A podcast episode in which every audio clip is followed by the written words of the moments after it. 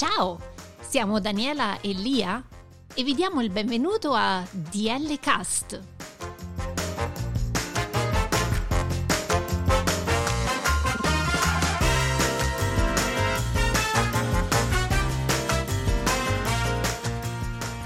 Qui vi porteremo in giro per il mondo, vi faremo conoscere persone, parleremo di musica, cibo, tecnologia, storia e soprattutto arte nel nostro appuntamento mensile con Sabrina Cavallari, una storica d'arte eccezionale.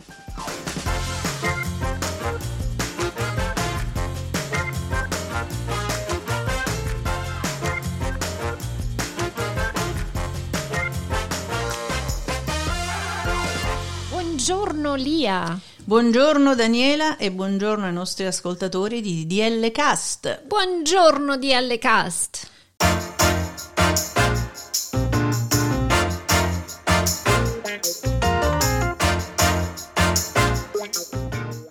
Dunque oggi, è oggi, Oggi, oggi riprendiamo le nostre gemme di turismo, i nostri consigli. quindi, ci armiamo di occhiali da sole e una valigetta e ricominciamo il nostro viaggio. E da dove cominciamo oggi? Oggi ho scelto qualcosa di interessante. Oggi Eh. è veramente interessante, quindi invece di tre ne visiteremo due di regioni e visiteremo con esattezza, non me lo ricordo. Ma come non te lo ricordi? No, ho avuto pure un po' di preoccupazioni nel proporti infatti. questa cosa qui. Ho detto io poi che vado a parlare del Lazio con Daniela che c'è nata. Cioè è proprio complicato. Sì, quindi andiamo nel Lazio. Andiamo nel Lazio. e nelle Marche. Come sempre noi faremo un assaggino di questi alcuni dei posti. Come la focaccia che abbiamo mangiato poc'anzi. non- Wow, quello Da non era un sta- assaggino, era una bella felle prosciutto bella crudo. buffata. E allora faremo anche una bella buffata di Roma perché vedo che ci fermeremo un po' di più ovviamente Eh, beh, su- sì, eh, sì, sulla sì. capitale, bisogna spendere qualche parola in più. Però Mi sono sfrenata, vai, nel senso che ho detto, vabbè, qualche appuntino glielo metto, poi magari lei mi arricchisce la vita e la conoscenza di questa regione che è, è a confine con la mia regione, ma che sicuramente avrà dei luoghi e delle cose interessanti e divertenti che ci può raccontare la nostra Daniela. Questa area ha giocato un ruolo cruciale nella storia di Roma antica. I latini, i nativi di questa regione, furono tra i fondatori della città di Roma. Con l'espansione dell'impero romano, la lingua e la cultura latina si diffusero in vasti territori, influenzando profondamente la civiltà e la lingua romane. e direi anche del mondo perché insomma Ma noi oggi, oggi io non ho voluto cominciare da Roma Capitale, Daniele. Io ho voluto cominciare da Cecchina. Te l'avevo promesso la settimana scorsa. Cecchina, senti mo come mi riempie la bocca sto nome? Che cos'è Cecchina? No, guarda, mi è veramente sorpresa perché di tutto pensavo fuorché Cecchina. In realtà non penso che esisti neanche sulla mappa Cecchina, perché è una piccolissima frazione dei castelli romani ed è ovviamente casa, è il cuore. È proprio. perché tu parli sempre dei castelli romani in Eh, sì, generale, ma eh, parliamo sì. invece di Cecchina. Eh, Cecchina, ti ripeto, è una frazione, quindi non è che ci sia molto da raccontare, però per quanto mi riguarda è sempre Lo dici con un casa. sorriso però, eh? Eh, certo, perché- Quando dici frazione, ma quanti metri sono? piccola, è piccolina, cecchina. Però no, no, hai ragione, forse sulla cartina geografica c'è perché adesso vi spiego. Eh, ecco, brava. Ed è eh, appunto situata eh, nel cuore dei castelli romani, si trova veramente a due passi da Roma, qui non c'è, ma io te lo dico, anche a due passi dal mare. E ci sono alcune architetture antiche. eh, non esiste un vero e proprio centro storico, però c'è una strada principale che appunto ricorda anche l'epoca passata è cresciuta proprio su, era un via vai, quindi è una strada che ricorda questo. Ehm, diciamo la, la- la cosa che rende più unita è la chiesa di San Filippo Neri Che tu si conosci trova- molto bene. Eh sì, ed è anche il nostro patrono. E mm, in questa zona ovviamente c'è veramente tanto per gli amanti della natura, eh, fa parte del parco regionale, quindi eh, non c'è tutta quell'attività di, di costruzione ma- di massa. E la zona offre la possibilità di esplorare soprattutto il cratere di Valle Riccia, che regala paesaggi davvero suggestivi. Cecchina inoltre offre una varietà di esperienze che vanno dalla cultura enogastronomica alle attività appunto dell'aria aperta. Qual è il piatto tipico di Cecchina? Eh, noi parliamo della cultura enogastronomica, Ma, diciamo, eh, stiamo proprio eh, a due chilometri da Ariccia, quindi eh, io direi che forse la porchetta, il maiale in generale, mm. sicuramente il prosciutto, le coppette. Eh, tutte, tutte, queste cose di maiale da noi sono molto eh, famose, poi il pane ovviamente, la, la pizza. Ma non la pizza che intendi tu. Eh, cioè, la, la pizza, pizza, romana. Sì. Ecco. No, la pizza, quella focaccia. Ah, la focaccia, mm-hmm. quella che sta sul tavolo esatto. Ho capito. Va bene, ma senti, ma eh, tu parli sempre così di, di, di Cecchina come se fosse un, una cosa piccolina, ma c'è una storia pure, no? La storia di Cecchina ha radici antiche, infatti risale all'età del bronzo, quando il territorio era governato da Alba Longa. Qui sono stati ritrovati i resti del villaggio Corioli, costruito dalla popolazione dei Volsci e conquistato dai Romani nel 491 a.C. sotto la guida del generale Gneo, che poi prese il nome di Coriolano in onore delle sue conquiste. Poi successivamente nel Medioevo le torri di avvistamento erano sparse per Cecchina per avvertire dell'arrivo dei Saraceni. Ancora oggi si possono riconoscere alcune di queste strutture come Tor Cancelliera e di Tor Sbarra, ce n'è anche un'altra di Torre dove vivo io, ma non la diciamo. Il Perché? nome No, no, no così, no. No, allora non lo dicevi. No, no, no, ce ne stanno altre di torri, ma la mia non la dico. Vabbè, non la dico.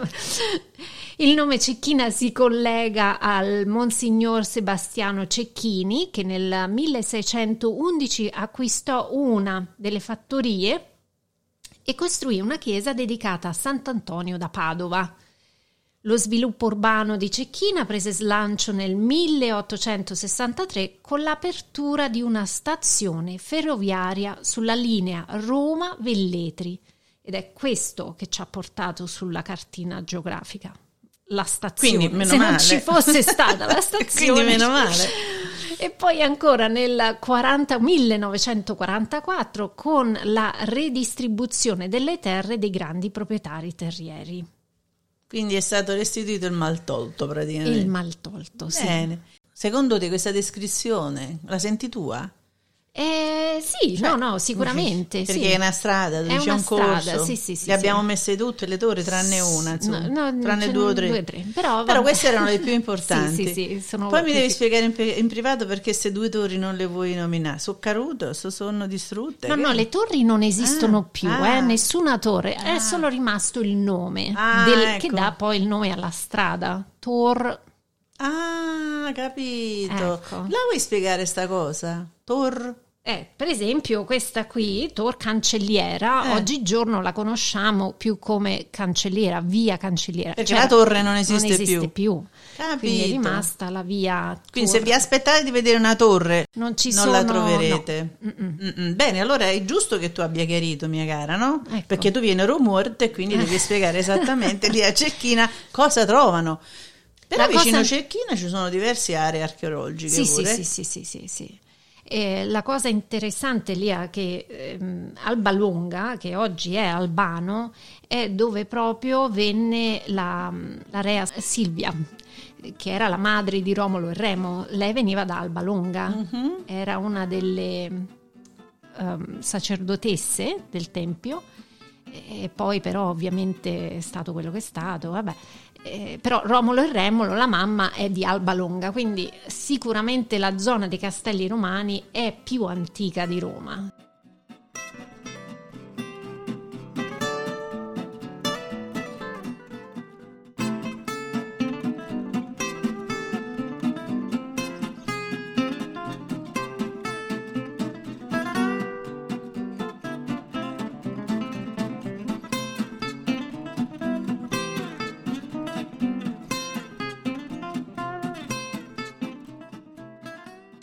Benissimo, allora invece adesso ci possiamo allontanare? Andiamo Ma un po' verso il poco, eh. centro. Vai di poco, non ti allontanare troppo. Guarda, fra 40 minuti ce la faccio senza Sì, traffico ad arrivare sì, a Roma? Sì, sì, sì. E parliamo di Roma allora. Roma caput mundi, antico motto latino che significa appunto Roma capitale del mondo, che rispecchia il ruolo e l'importanza che Roma ha avuto nella storia antica durante l'impero romano che si estendeva su tre continenti, l'Europa, l'Asia e l'Africa.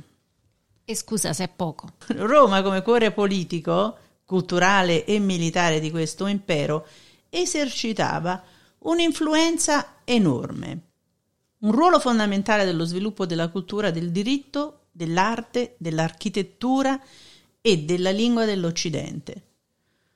Molte delle istituzioni, delle leggi e delle tradizioni romane sono state la base per lo sviluppo di successive civiltà europee.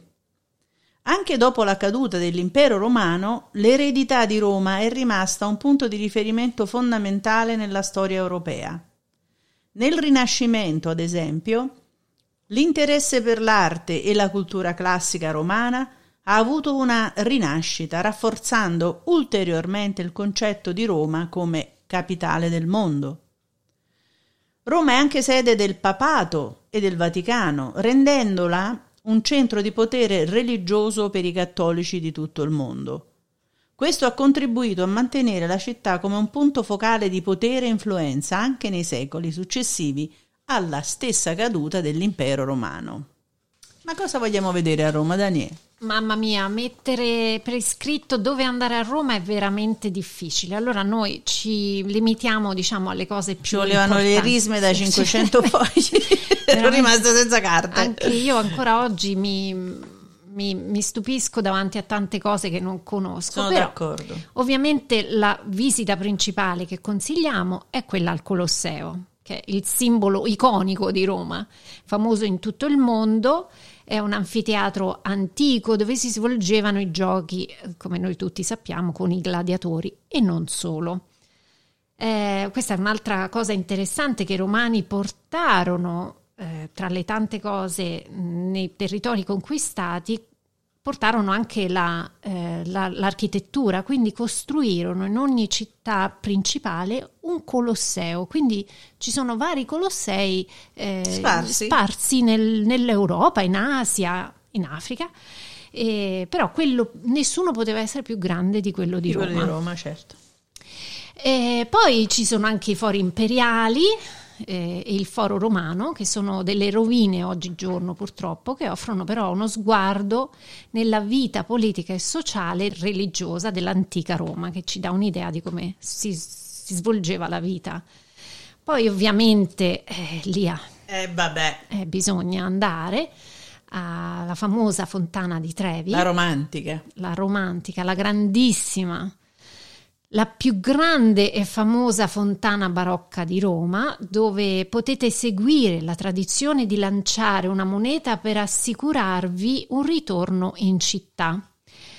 Come altri monumenti imponenti, è stata una location di numerosi film famosi, tra cui ovviamente La dolce vita del 1960, un film di Federico Fellini che è celebre proprio per la sua scena in cui Anita Ekberg invita Marcello Mastroianni a seguirla in un bagno notturno nella fontana. Marcello, Marcello, come on, come on. come on Marcello.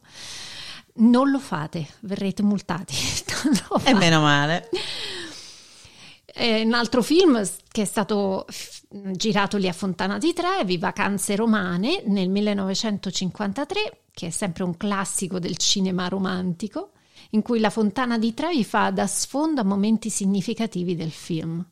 Poi ci sono um, anche il film Tre soldi nella fontana, un film del 54 che ha poi contribuito a rendere famosa la tradizione di lanciare monete nella fontana. Anche nel film Lizzie McGuire Movie del 2003 ehm, fa apparizione la fontana, anche se meno eh, storico dei precedenti, questo film ha introdotto la fontana di Trevi a una nuova generazione di spettatori. Sì, infatti, più giovani, insomma. Certo. E mm, poi c'è qui, bellissima questa, Totò, Totò Questa non la potevo 62. non mettere, guarda, Eh, non potevo perché è stato proprio eccezionale. Ci sta, ci sta, che è divertentissimo. eh, un film del 1961 da Camillo Mastrocinque. La Fontana di Trevi ha avuto un ruolo memorabile. Allora, in questo film il leggendario attore comico Totò, fingendosi il legittimo proprietario, vende la famosa fontana a uno sprovveduto turista italo-americano, interpretato da Ugo D'Alessio. Cioè, veramente, però ci Troppo poteva essere, stava, è bellissimo quel film. Comunque, questi film non solo hanno catturato la bellezza della fontana di Trevi, ma hanno anche contribuito a consolidarne lo status di icona culturale e turistica. Ma non solo, viene anche utilizzata sbagliando da chi protesta. Infatti ci sono stati diversi episodi di inserimento di colorante nel- nella fontana di Trevi. Quindi ecco che cosa rappresenta. insomma. No, guarda, veramente io sono in supporto di tutti quelli che hanno, tutti hanno il diritto di protestare, tutti hanno il diritto di esprimere la loro opinione, però non devastate i monumenti, non devastate i quadri. L'arte non è una cosa che appartiene a noi, appartiene veramente all'umanità in generale. Non solo, l'arte e la cultura credo che sia la salvezza dell'umanità intera, perché senza Verissimo. educazione eh, culturale, secondo me, non c'è futuro. Comunque, è una fontana bellissima, visitatela, lanciate la monetina. Molti non lo fanno per ritornare a Roma, molti credevano che il lancio della monetina fosse il desiderio espresso anche di un amore Perché lì a fianco c'è una piccolissima fontana, la Mhm. fontana dell'amore. Eh. Si dice che se tu bevi a quella fontana, nella fontana di Trevi, sì, eh, sì, sta, sì, sì. Sta proprio lì a fianco, quindi c'è anche un legame. C'è anche un legame in questo D'amore. senso là, sì, infatti viene anche utilizzato in quel senso lì.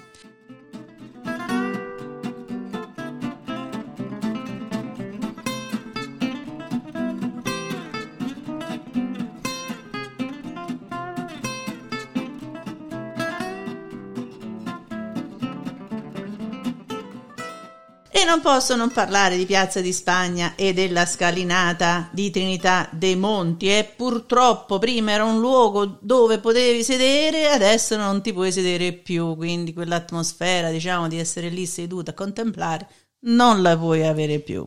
Ti puoi fermare al bar. Un luogo perfetto per godersi l'atmosfera romana, specialmente durante la primavera, quando le scale sono decorate di quei magnifici fiori. Me lo confermi, Daniela? Assolutamente sì, sono le azzalee Le rose, azzalee, tutto bellissimo, diventa rosa. bellissimo. Piazza di Spagna prende il suo nome dalla presenza dell'ambasciata di Spagna presso la Santa Sede, situata proprio in questa piazza fin dal XVII secolo. L'ambasciata spagnola era una delle più importanti ambasciate presso la Santa Sede e la sua presenza ha dato appunto il nome alla piazza. Poi abbiamo il Pantheon che mi piace assai, un tempio antico ben conservato. Oggi funge da chiesa e tomba per alcune figure storiche italiane, quindi per esempio Daniela Raffaello Sanzio, che è forse la personalità più celebre qui sepolta. Poi c'è Vittorio Emanuele II, che è stato il primo re d'Italia unificata, e anche il figlio il successore di Vittorio Emanuele II, Umberto I, è sepolto nel Pantheon.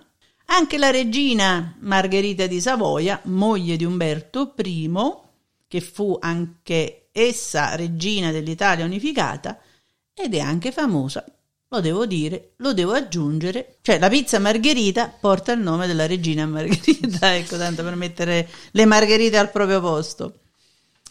Allora, Lia, se mi permetti del Pantheon, ti voglio dire che prima era gratuito. Adesso si paga? Adesso, da quest'estate, per entrare bisogna acquistare un biglietto, 5 euro, però bisogna munirsi del biglietto. Come mai?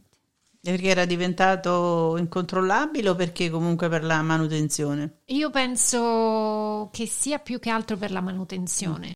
Allora sappiatelo che il Pantheon non è più gratis, grazie Daniela dell'informazione. Invece se vogliamo fare una passeggiata, dove andiamo? Villa Borghese. Villa Borghese penso che sia il grande, il più grande parco della città di Roma, che ospita anche la Galleria Borghese, che ha una ricchissima, impressionante collezione di arte rinascimentale e barocca. E poi ho voluto parlare anche un po' di più del quartiere Trastevere perché penso che sia anche questa un'esperienza turistica molto importante. Vicoli molto stretti creano un'atmosfera molto intima e suggestiva, ricca di un fascino storico. Piazza di Santa Maria in Trastevere è il cuore pulsante del quartiere. Questa piazza è dominata dalla Basilica di Santa Maria in Trastevere, una delle chiese più antiche di Roma, famosa per i suoi splendidi mosaici. Questo quartiere è noto anche per la sua vibrante vita notturna, con i numerosi bar, ristoranti e caffè che si animano specialmente di sera, attirando sia le persone della zona che i turisti.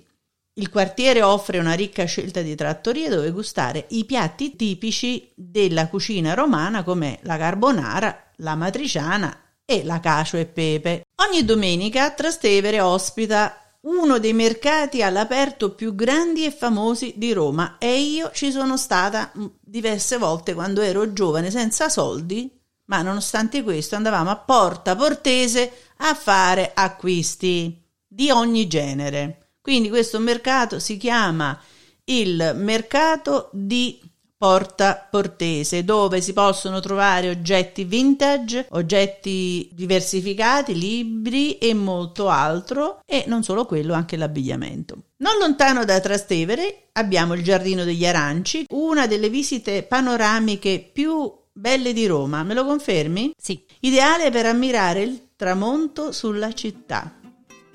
Un'altra chiesa storica del quartiere, dedicata a Santa Cecilia, patrona della musica, nota per le sue opere d'arte e la sua cripta sotterranea. Trastevere è un quartiere unico, iconico, dove la storia antica si intreccia con la vitalità contemporanea, creando un'atmosfera inconfondibile e irresistibile per chi visita la città di Roma.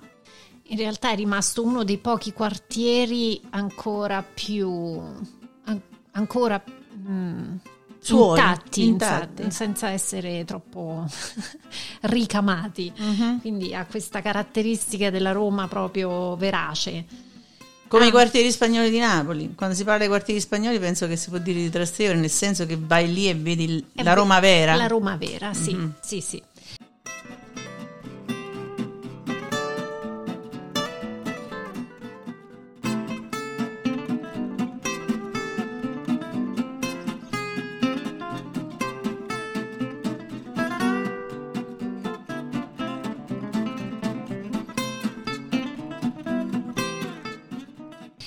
Eh, non bisogna eh, mancare di visitare i tanti musei capitolini che sono tra i più famosi quelli situati su Piazza del Campidoglio. Eh, questa piazza fu progettata da Michelangelo e in questi musei eh, ci sono veramente tantissime collezioni di arte e di artefatti eh, romani. Inoltre non possiamo non parlare del ghetto ebraico che abbiamo scoperto che uh, io non lo sapevo, io lo, a Roma è il ghetto, uh-huh. però mi sembra di aver capito che agli ebrei non piace che venga chiamato il ghetto, ma è come ci ha detto la regista, ti ricordi? Ehm, ha detto che preferirebbero cambiare questo preferirebbero cambiare nome. Sì. però eh, su tutte le piantine o le cose è il ghetto di Roma uh-huh. e poi inoltre eh, a Roma abbiamo anche una piccolissima isola l'isola Tiberina e quindi eh, questa è una zona ricca di storia con ristoranti che servono cucina eh, ebraico-romana, isola Tiberina che si trova proprio al centro del Tevere. Ogni angolo di Roma ha qualcosa da offrire, che si tratti di storia, di arte, architettura o semplicemente l'atmosfera unica di questa città eterna.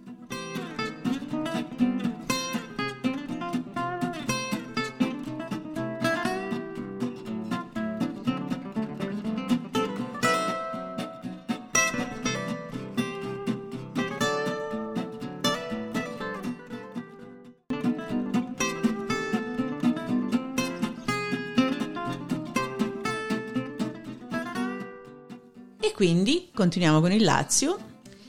E lasciamo Roma Eh. e andiamo invece ci Addentriamo. Ci addentriamo, ecco, altre gemme mh, meno forse conosciute nella regione come il Giardino dei Tarocchi.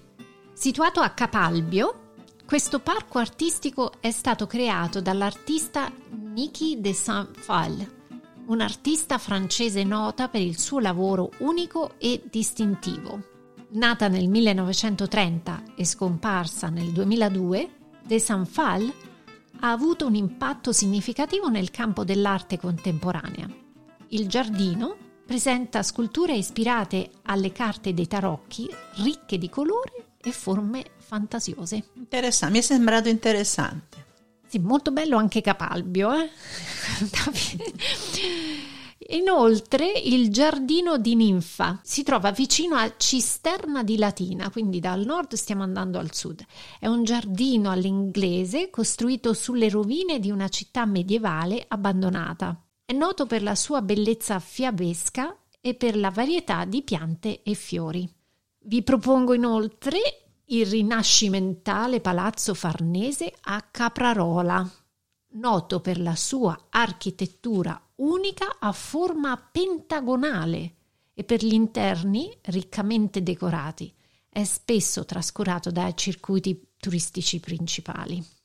Civita di Bagnoreggio, soprannominata anche la città che muore, a causa della sua posizione su una collina erosa. Civita di Bagnoreggio è un borgo medievale accessibile solo tramite un ponte pedonale. Il motivo principale per cui Civita di Bagnoreggio è conosciuta come la città che muore è l'erosione costante del promontorio di tufo su cui è costruita. Nel corso dei secoli questa erosione ha provocato il crollo di molte parti della città, rendendo alcune aree inabitabili e pericolose. È ancora visitabile, quindi mi sembra che anche qua abbiano girato diversi film. Mhm. Abbazia di Fossanova, situata vicino a Priverno, è un esempio di architettura cistercense ben conservata, famosa per essere il luogo dove morì San Tommaso d'Aquino. Non lo sapevo io. Canale Monterano, questa città fantasma vicino a Bracciano, offre un affascinante insieme di rovine, tra cui i resti di una chiesa progettata da Gian Lorenzo Bernini, niente di meno, e un antico acquedotto. Poi famosissimo anche il Parco dei Mostri di Bomarzo, un parco scultoreo vicino a Viterbo, conosciuto anche come il Sacro Bosco. Ospita sculture di pietra di dimensioni gigantesche che rappresentano mostri, miti e misteri. Lo devo vedere questo. Vale la pena, Sì. sì. Poi eh, ci spostiamo a Villa d'Este a Tivoli, anche se Tivoli è famosa per la Villa Adriana, Mhm. se non sbaglio fa parte dell'UNESCO. Ehm, la Villa d'Este, con i suoi giardini all'italiana e le sue fontane spettacolari, è una gemma che spesso non riceve l'attenzione che merita. Guarda, questo non lo so perché è stata una delle prime che ho sempre visitato anche da ragazza, e ai tempi anche della scuola, quindi sempre ci hanno portato a Villa d'Este. Infatti le fontane mi fanno impazzire, sono una cosa spettacolare. Veramente. Mhm. E poi finiamo con Sperlonga. Chi non conosce Sperlonga? Questo pittoresco borgo costiero con spiagge bianche e un grazioso centro storico è perfetto per chi cerca un'atmosfera marina senza la folla dei luoghi più noti. Ovviamente andare in spiaggia giù al paesino, ma su a Sperlonga diciamo che poi È super affollata. è super affollata. diciamo le cose come stanno, Anche perché è piccolissima. è piccolissima. Ma le spiagge sono ampie. Sì, la, la Sperlonga come, come paese, Sì. però è borgo medievale è veramente Sì. piccolissimo. Comunque Non m- so. a me fa impazzire perché c'ha quella- quel sistema di viuzze, si sale, si scende, c'è la scalinata che ti porta fino alla spiaggia, no? Che non so quanti scalini sono, comunque è un bel piccolo paesino da visitare, ma non ad agosto. Vi raccomando. No.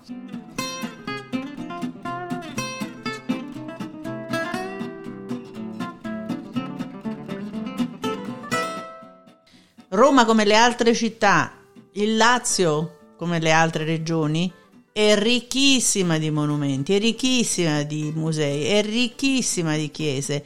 Una visita in Lazio può essere sicuramente ricca e varia proprio perché c'è una diversità di paesaggi, Daniela, dove c'è storia, c'è cultura diversificata a seconda delle ere, delle dominazioni e degli imperi. Noi abbiamo sintetizzato, ovviamente come dicevo prima, questi itinerari che probabilmente sono poco frequentati se hai qualche altra cosa da aggiungere, tu che sei proprio laziale, non solo per nascita ma anche per fede calcistica, a te l'ultima parola Daniela. Io devo dire che tra le tante, le tante bellissime mm, cose che ci sono da visitare a Roma, monumenti, strade, vicoli, palazzi, musei, c'è una parte che forse appunto non è molto conosciuta eh, ed è questa il fontanone, il famoso fontanone di Roma che tutti pensano sia Fontana di Trevi, ma bensì è la Fontana Paola che si trova sopra Fonte Paola che sta sopra il Gianicolo. Io quello raccomando a tutti veramente di andare a visitare perché è un posto veramente che, fantastico. Sì, che ti lascia senza fiato. Sai i ricordi del Gianicolo che ho io quali sono? Sai quei piccoli teatrini che fanno all'aperto?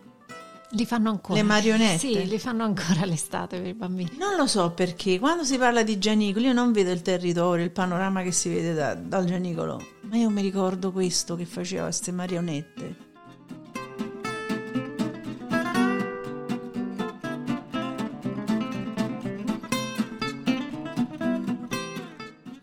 Poi la curiosità, che forse non tutti sanno, che a Roma a mezzogiorno c'è lo sparo del cannone ogni giorno. A mezzogiorno c'è lo sparo del cannone che poi dà lancio a tutte le campane di Roma che suonano per mezzogiorno. Cioè tu se vuoi dormire un po' di più non può fare. Mezzogiorno c'è lo sparo Ti devi del svegliare. cannone. Questo nacque perché un papa, che non mi ricordo se era Sisto, Era sordo. No, Ah. eh, che non sapeva mai che ora era perché ogni campana iniziava 5 minuti prima, fine 5 minuti dopo, cioè, quindi Ah. non si capiva quando era mezzogiorno. E lui dice: Non può essere. Quindi fece in modo che doveva sparare il cannone per dare il via alle campane che- affinché fossero tutte a unisono.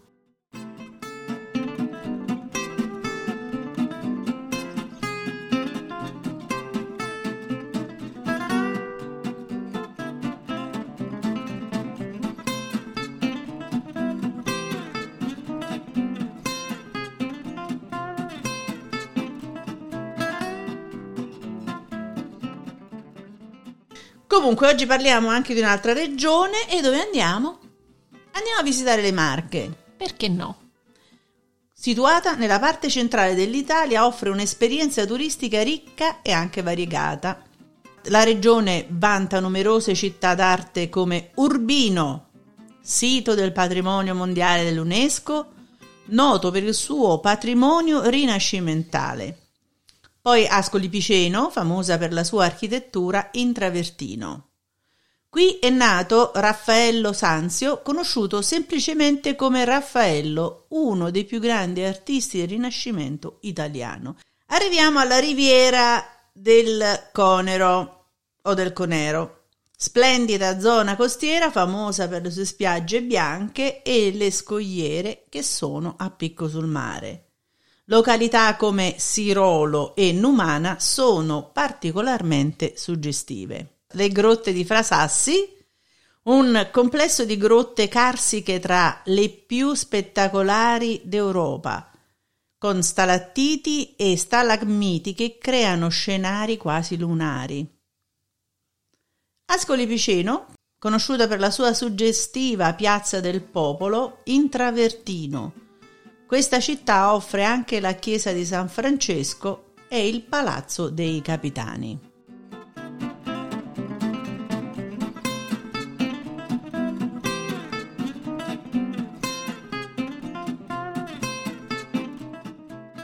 Loreto, famosa per il santuario della Santa Casa, uno dei più importanti luoghi di pellegrinaggio cattolico al mondo. Si ritiene che la Santa Casa di Loreto sia la casa originale di Maria, Madre di Gesù, trasportata miracolosamente dagli angeli dalla Terra Santa a Loreto nel 1294. Questa tradizione ha attirato milioni di pellegrini nel corso dei secoli. Loreto quindi è un centro di spiritualità mariana, la devozione della Vergine di Loreto è diffusa in tutto il mondo cattolico e la città è stata visitata da numerosi papi, inclusi Giovanni Paolo II e Francesco, appunto a testimonianza della propria importanza religiosa. Il Museo Pontificio di Loreto ospita una collezione di arte sacra e oggetti religiosi, alcuni dei quali sono donazioni di pellegrini illustri o legati alla storia della Santa Casa. La città e il suo santuario hanno avuto un'influenza significativa sulla cultura e l'arte cristiana, ispirando artisti, scrittori e musicisti nel corso dei secoli. Il santuario della Santa Casa è un capolavoro dell'architettura rinascimentale e barocca. La basilica è il punto di riferimento architettonico e artistico con opere di notevole fattura.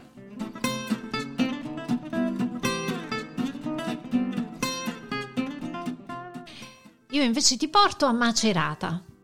Macerata, nota per il suo sferisterio, un teatro all'aperto unico e per il suo centro storico ricco di palazzi rinascimentali.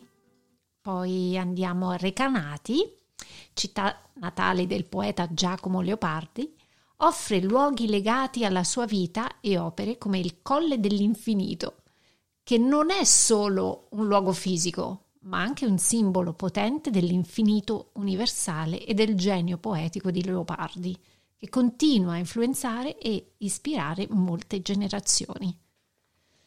Ci trasferiamo poi a Pesaro, anch'essa città natale del compositore Gioacchino Rossini, è nota per il suo festival musicale annuale, il Rossini Opera Festival. Poi andiamo a Fermo, un paese eh, caratterizzato da un bel centro storico, Fermo è nota per la sua biblioteca storica, la sala del mappamondo e il Duomo.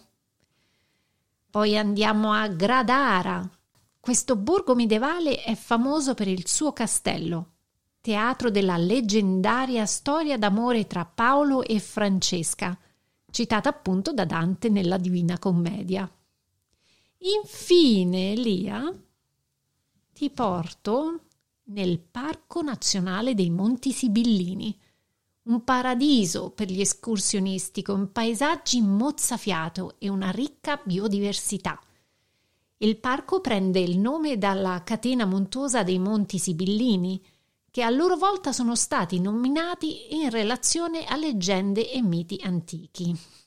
La denominazione Sibillini deriva dalla figura della Sibilla, una profetessa della mitologia classica, che secondo la leggenda viveva in queste montagne. La leggenda più nota è quella della Sibilla Penninica o Sibilla delle Marche, che avrebbe vissuto in una grotta sul monte Sibilla. Questa figura mitica ha giocato un ruolo importante nell'immaginario medievale e rinascimentale. Le storie e i racconti legati alla Sibilla e al suo regno misterioso hanno attirato nel corso dei secoli numerosi viaggiatori, poeti e artisti, rendendo questi monti un luogo di grande fascino e mistero.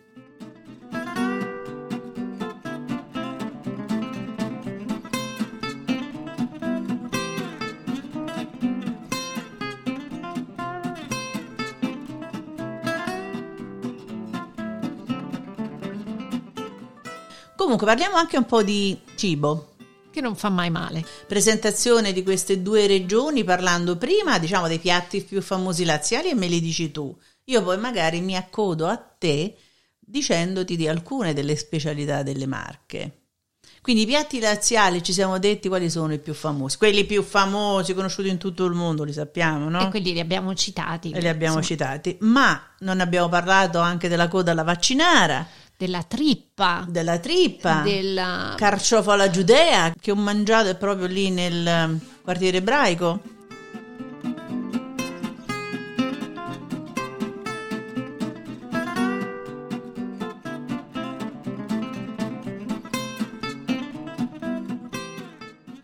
Va bene, allora parliamo adesso della cucina delle Marche che eh, è conosciuta per essere anche molto varia in include piatti a base di pesce perché giustamente c'è la costa, la parte della costa e specialmente piatti di carne invece nell'entroterra. Inoltre la regione produce eccellenti vini come il verdicchio e il rosso conero.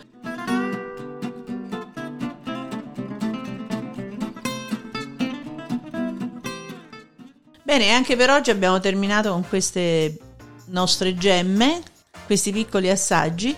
Mi raccomando, fatevene una scorpacciata, andate lì, prendete il tempo, divertitevi, visitate, imparate e con questo vi diamo appuntamento alla prossima puntata. Noi di DL Cast, un saluto da Lia e da Daniela. Ciao.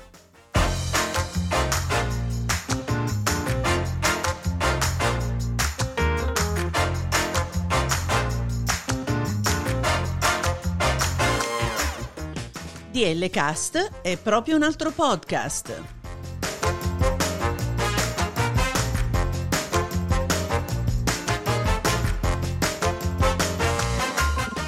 Vi diamo appuntamento al nostro prossimo episodio.